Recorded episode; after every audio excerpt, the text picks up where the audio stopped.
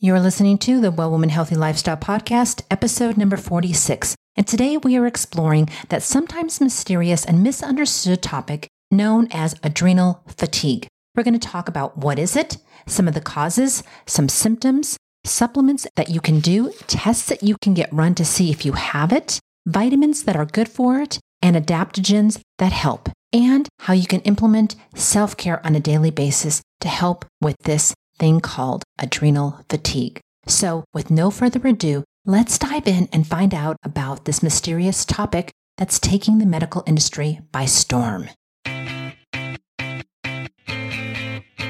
Well, women, it's time for a new perspective on women's health.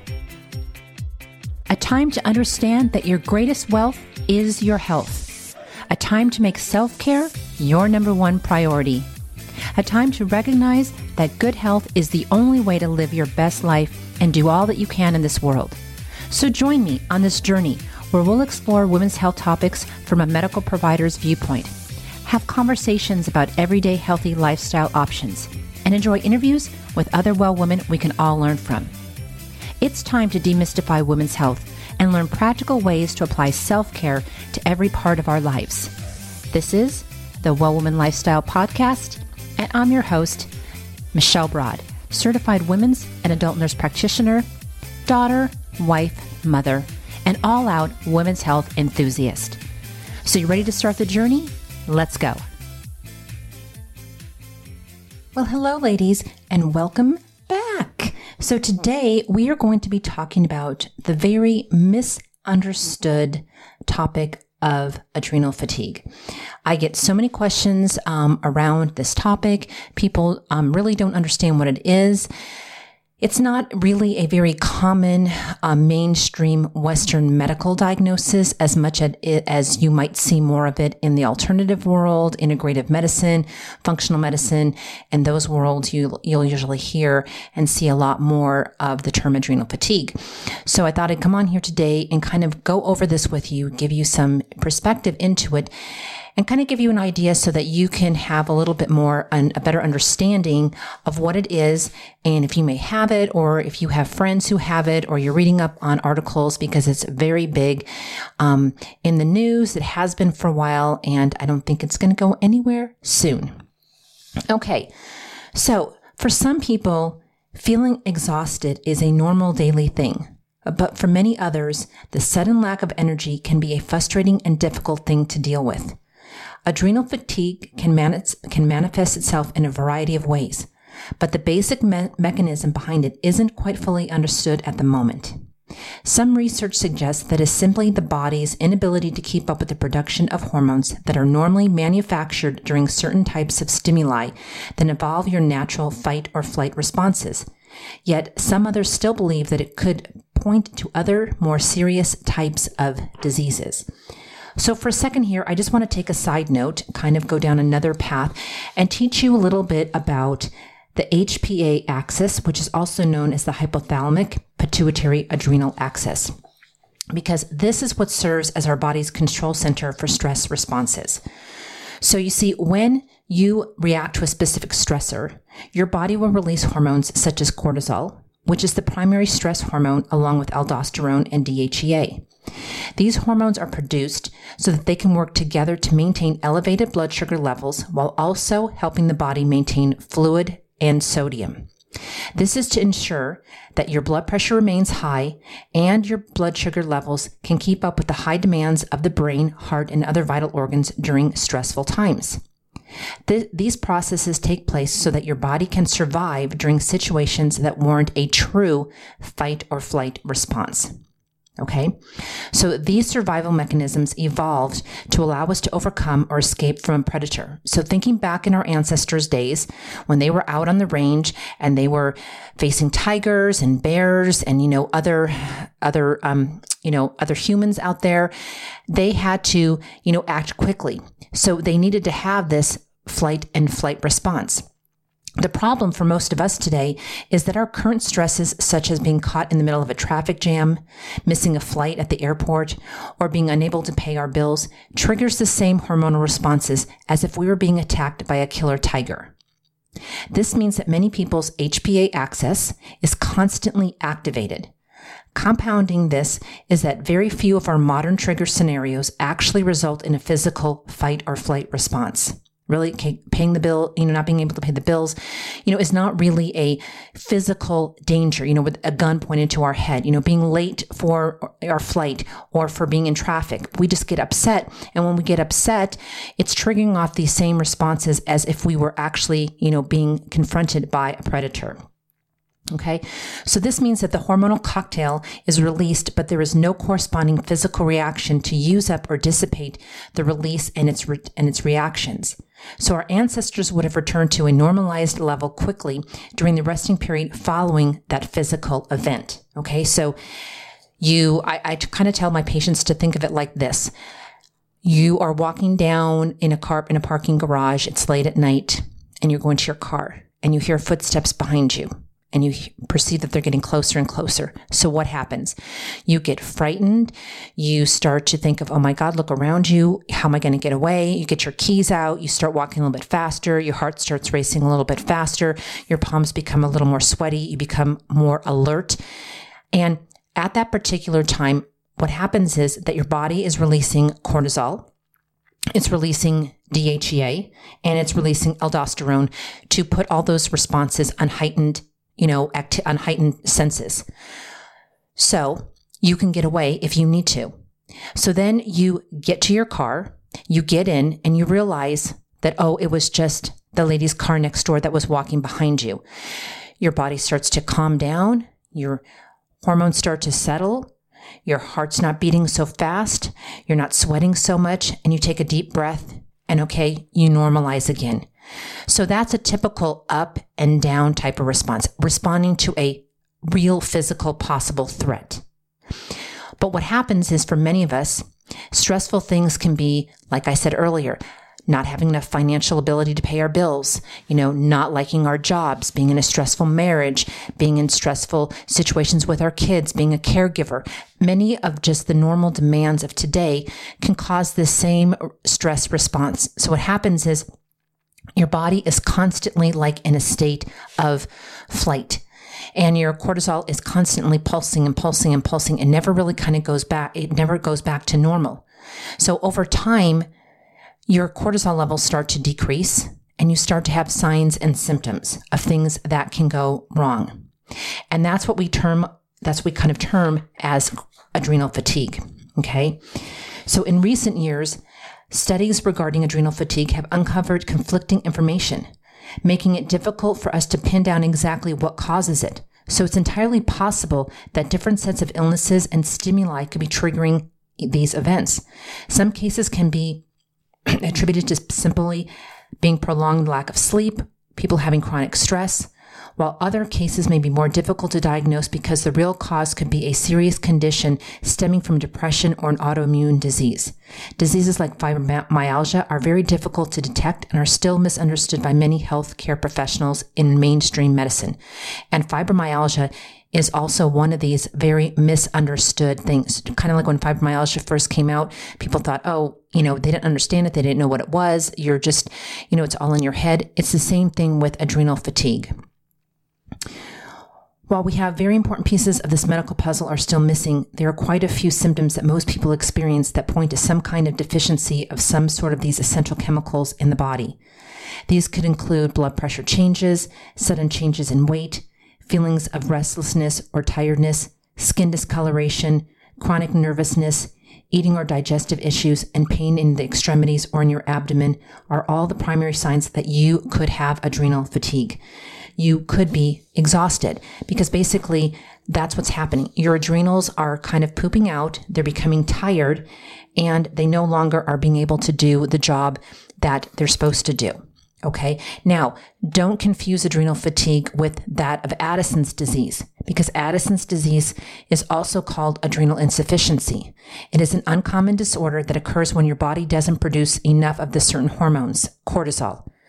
In Addison's disease, your adrenal glands located just above your kidneys produce too little cortisol and often too little aldosterone.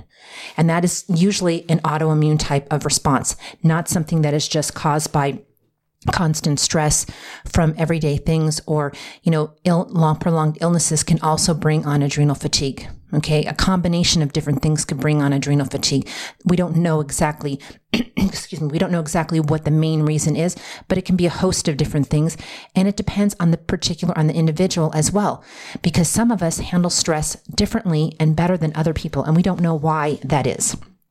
So if you are experiencing like extreme fatigue that's just coming out of out of nowhere. You know, all of a sudden you're just feeling really tired and you have no energy or you're having, you know, weight loss or you're having abdominal issues or you're having a lot of aches and pains in your joints and stuff. Then you need to seek out your medical provider and you need to start talking to them and having some tests run. And usually tests that should be run are things like your CBC to make sure that you're not anemic number 1. Number 2, getting a metabolic panel run just to make sure that you're not diabetic checking your thyroid, your TSH, your free T4, your free T3 to make sure that you're not, you don't have hypothyroidism that could be causing you to be tired.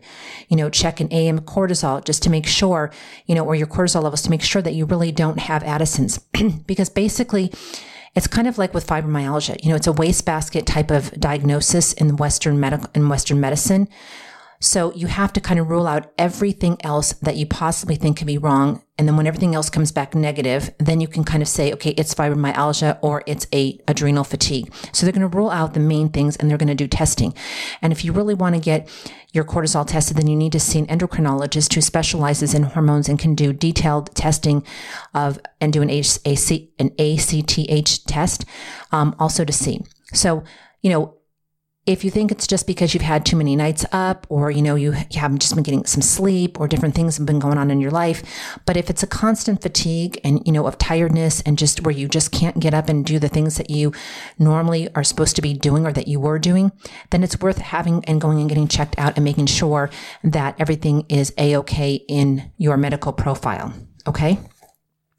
So next i want to talk to you about um, some supplements or things that you can do. So there's a lot of, especially um, vitamin B vitamins, are very good, and I want to talk to you about that. And so, thiamine or vitamin B1, this vitamin is also known to strengthen the immune system while also enhancing your neurotransmitter synthesis in the brain. And this assists to improve your memory. Skin and blood pressure vessel health, as well as food metabolisms, are some of the many processes that take place in the body that require sufficient amounts of thiamine.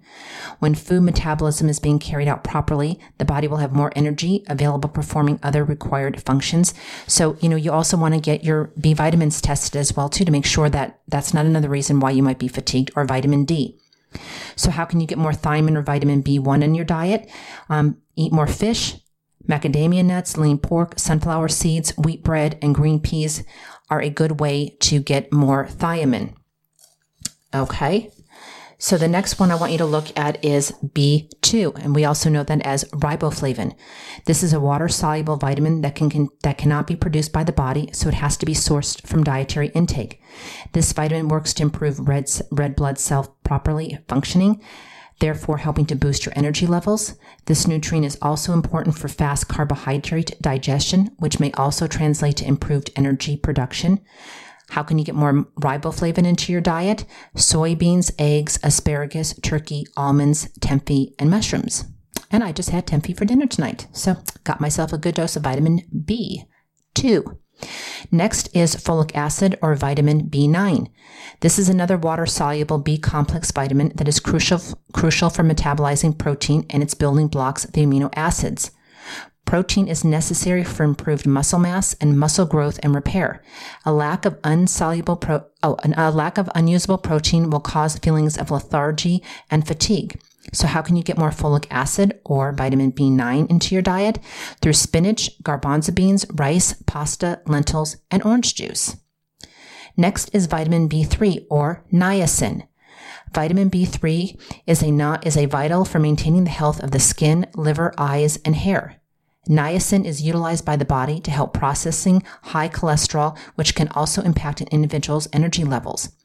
In order to maximize its efficiency, this vitamin, this vitamin must work in conjunction with other types of B vitamins to enable it to produce more energy. Sources of, of niacin or vitamin B3 are eggs, tuna, beef, liver, swordfish, beets, and peanuts. So get some of those in your diet. The next is vitamin B6. Okay. This nutrient has artery protecting effects and supports the health of your circulatory system. Vitamin B6 promotes proper blood flow to enable the proper functioning of the vital organs of your body. How can you get more vitamin B6? Um, is through tuna, turkey, banana, sweet potato, sunflower seeds, chicken, and salmon. The next supplement that I want you to think about also, like I said, when you were doing a CBC to check to make sure that you're not anemic, is if you need iron. Iron is a nutrient that is critical for the production of hemoglobin, which is a substance found in your red blood cells. It plays a key role in transporting oxygen all throughout the body. A deficiency in iron can leave you feeling weak, tired, fatigued, pale, dizzy, and can cause difficulty for you to try to focus on tasks. A lack of available blood oxygen can affect almost all vital organs in the body, including brain function and the ability of the immune system to fight off disease causing microorganisms. How can you get more iron? Beans, poultry, pork, bread meat, seafood, spinach, and other dark green leafy vegetables are good sources of iron. And you also want to make sure that you're getting, you know, enough antioxidants into your um, into your diet as well, and you can get that through whole food whole food supplements. Okay, I highly recommend and take Juice Plus. I have been recommending Juice Plus to all of my um, clients, my patients, my friends, my family for over 15 years now because it's whole food, and the body understands food. It knows what to do with it. Um, vitamins are okay, but vitamins are synthesized, um, you know, portions of whole foods. So they take out the particular vitamin, they synthesize it, and we find in research that um, when something is isolated as in a vitamin, it doesn't work as well as when it's with all of its friends and it has a synergistic effect. So look for whole food supplements. And if you'd like to um, learn more about um, Juice Plus, you can find out more at www.mbroad.juiceplus.com com. And you can read up on it and kind of see um, all the great things about it. And if you're interested, you know, hit me up and I can tell you more about it. Other things that I want you to think about besides um, your B vitamins and your whole food um, supplement for antioxidant is I want you to think about probiotics. It's another form of a supplement that you can take aside from the things I just said, because what this is going to help do, it's going to help support the growth of important bacteria that are grown inside the body. You can also get these through eating yogurt and a variety of specialty drinks designed for the same purpose, like kombucha or a lot of other um, you know, fermented type of foods will give you a good probiotic, but you want to get your gut healthy as well because our gut health stems into a lot of other diseases and we're seeing a connection between adrenal fatigue and gut health as well. As well. So things that I want you to also to um, avoid mistakes to avoid is people are under the assumption that if a little is good, more is better. And that is not necessarily the case. Um, you don't need to take a thousand and one supplements to help achieve certain things. So make sure that you're taking proper ones. Make sure that you're taking ones that um, are reputable from a reputable source. You know what's in them, and you know that um, they are doing what they say that they're going to do. So you want to have some research behind the product that you're taking. And I want to stress that if you're going to take supplements, then spend the money on good supplements. Okay. Please do not get supplements from, you know, Costco, the big box stores, your local grocery stores. You know, I'm not putting them down or just, you know, disfiguring anybody else's products, but you don't know where those things come from. And if you're going to spend the money, at least you want to be spending it on something that you know is going to be working. Okay. So, next, I want to talk to you about four types of adaptogen herbs that can help with adrenal fatigue. The first one is ginseng. This root is the most common of all the adaptogen types. Ginseng has a small amount of stimulant that can help revitalize you and wake you up when you need it. Ginseng is known for helping the body to be more efficiently metabolize stored energy and helps to improve your endurance. Ginseng contains a high level of antioxidants and is the perfect agent to help you deal with stress and repair damage done to the body by both hormonal imbalance and free radicals that can cause cancer. It is also very good at repairing oxidative stress. The next is licorice root, but you need to be careful with licorice root, especially if you have high blood pressure. Like many of the herbs on this list, licorice root has the ability to foster a major increase in energy by boosting the immune system and protecting many organs against damage that can be caused by cort- that can be caused by cortisol. When the hormone cortisol is under control, it is easier to achieve control over your emotional state, and it helps to improve metabolic functions.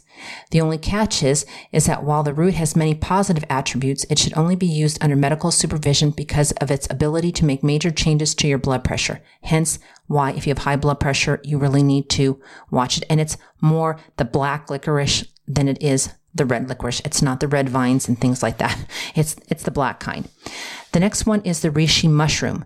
There are a few classes of mushrooms that are excellent and powerful antioxidants, and reishi mushrooms are one of the strongest. This is largely due to their extreme concentration of nutrition and their ability to boost immune functions. These mushrooms have been linked to decreased tumor activity by certain medical providers, and many professionals have begun to seriously research these useful fungi. Nutritionists have been suggesting the addition of certain mushrooms to the diet for decades for their positive influence on depression and on hormonal imbalance in people.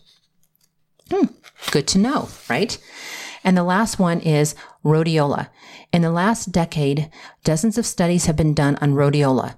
Since the 1960s, it has been well documented that, rhodi- that rhodiola has some very useful effects on depression, anxiety, and other disturbances of the emotions. At one point, it was used to effectively treat the stress that was experienced by pilots and astronauts. So there you have it. I hope that you kind of understand a little bit more about adrenal fatigue. It is, um, it's where your cortisol levels are kind of going on the low side. It's not that you don't have cortisol or that your adrenals are not able to make cortisol. That is Addison's. It's just where because you've been under constant stress or you've had things going on in your life that are depleting your cortisol function and it throws off your hormonal imbalance. Because cortisol is what helps to give you that you know, equilibrium. So if you're feeling fatigued, like I said, please seek out the care of a medical provider.